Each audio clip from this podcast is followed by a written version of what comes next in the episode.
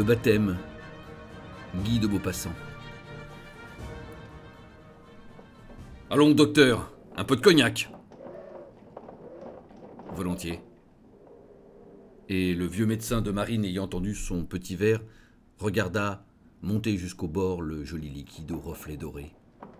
Puis il éleva à la hauteur de l'œil, fit passer dedans la clarté de la lampe, le flaira, en aspira quelques gouttes qu'il promena longtemps sur la langue et sur la chair humide et délicate du palais, puis il dit oh, Le charmant poison, ou plutôt le séduisant meurtrier, le délicieux destructeur de peuples.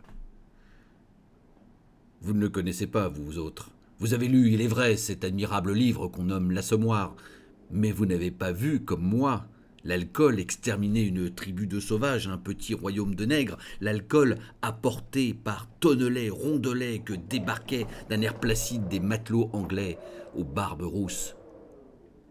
Mais tenez, j'ai vu de mes yeux vus un drame de l'alcool bien étrange et bien saisissant, et tout près d'ici, en Bretagne, dans un petit village aux environs de Pont-l'Abbé.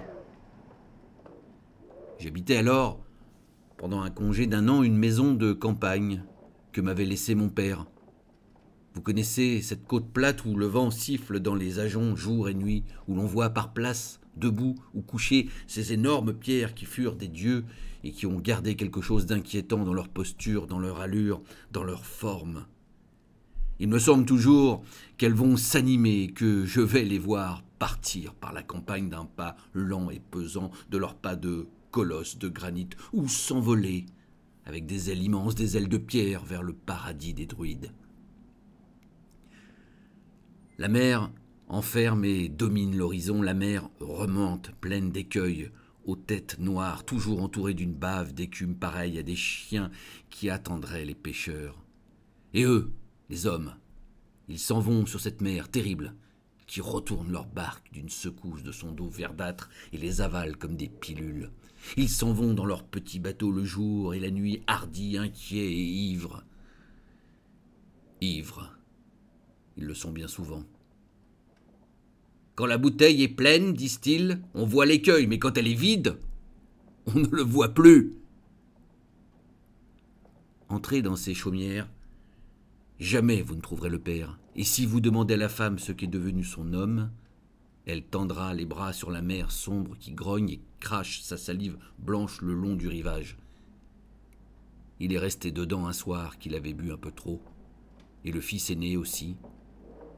Elle a encore quatre garçons, quatre grands gars, blonds et forts. À bientôt leur tour.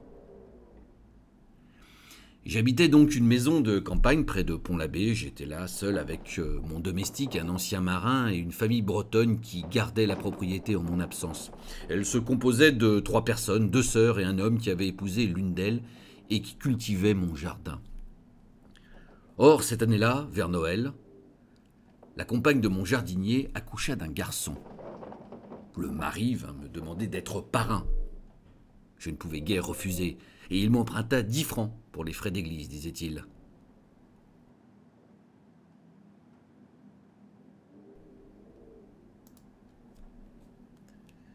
La cérémonie fut fixée au 2 janvier.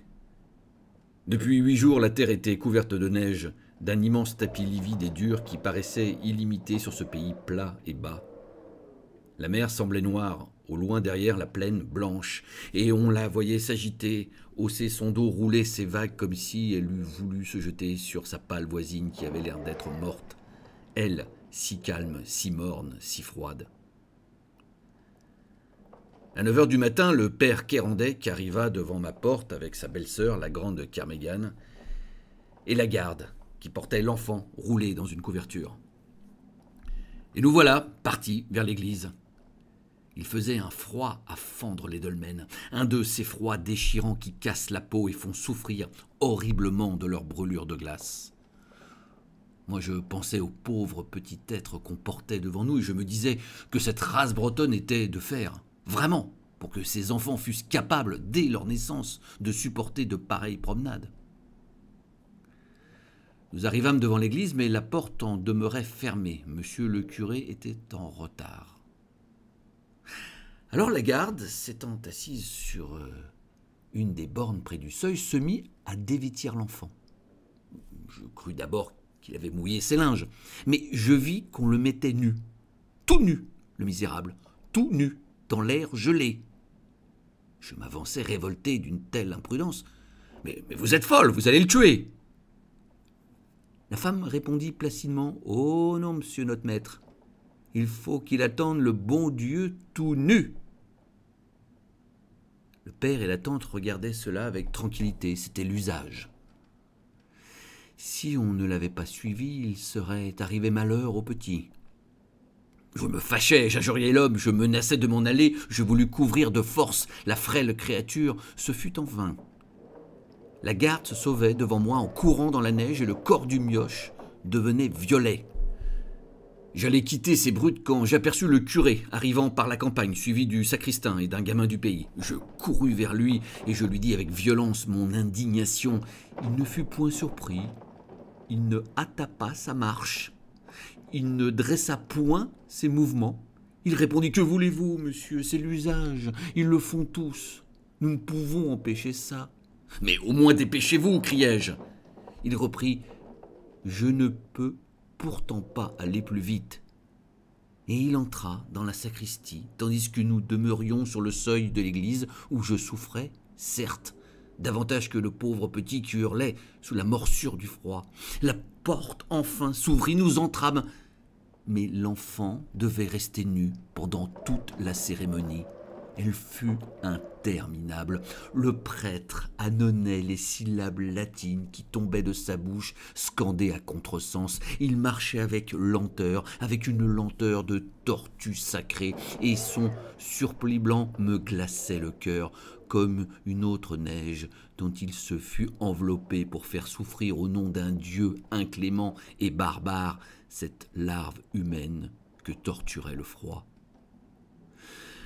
Le baptême enfin fut achevé selon les rites et je vis la garde rouler de nouveau dans la longue couverture l'enfant glacé qui gémissait d'une voix aiguë et douloureuse.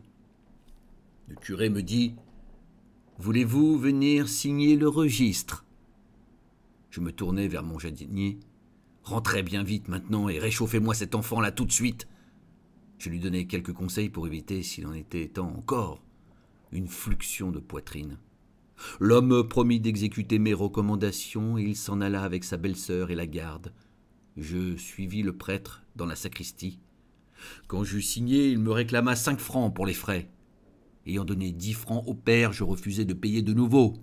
Le curé menaça de déchirer la feuille et d'annuler la cérémonie. Je le menaçai à mon tour du procureur de la République. La querelle fut longue.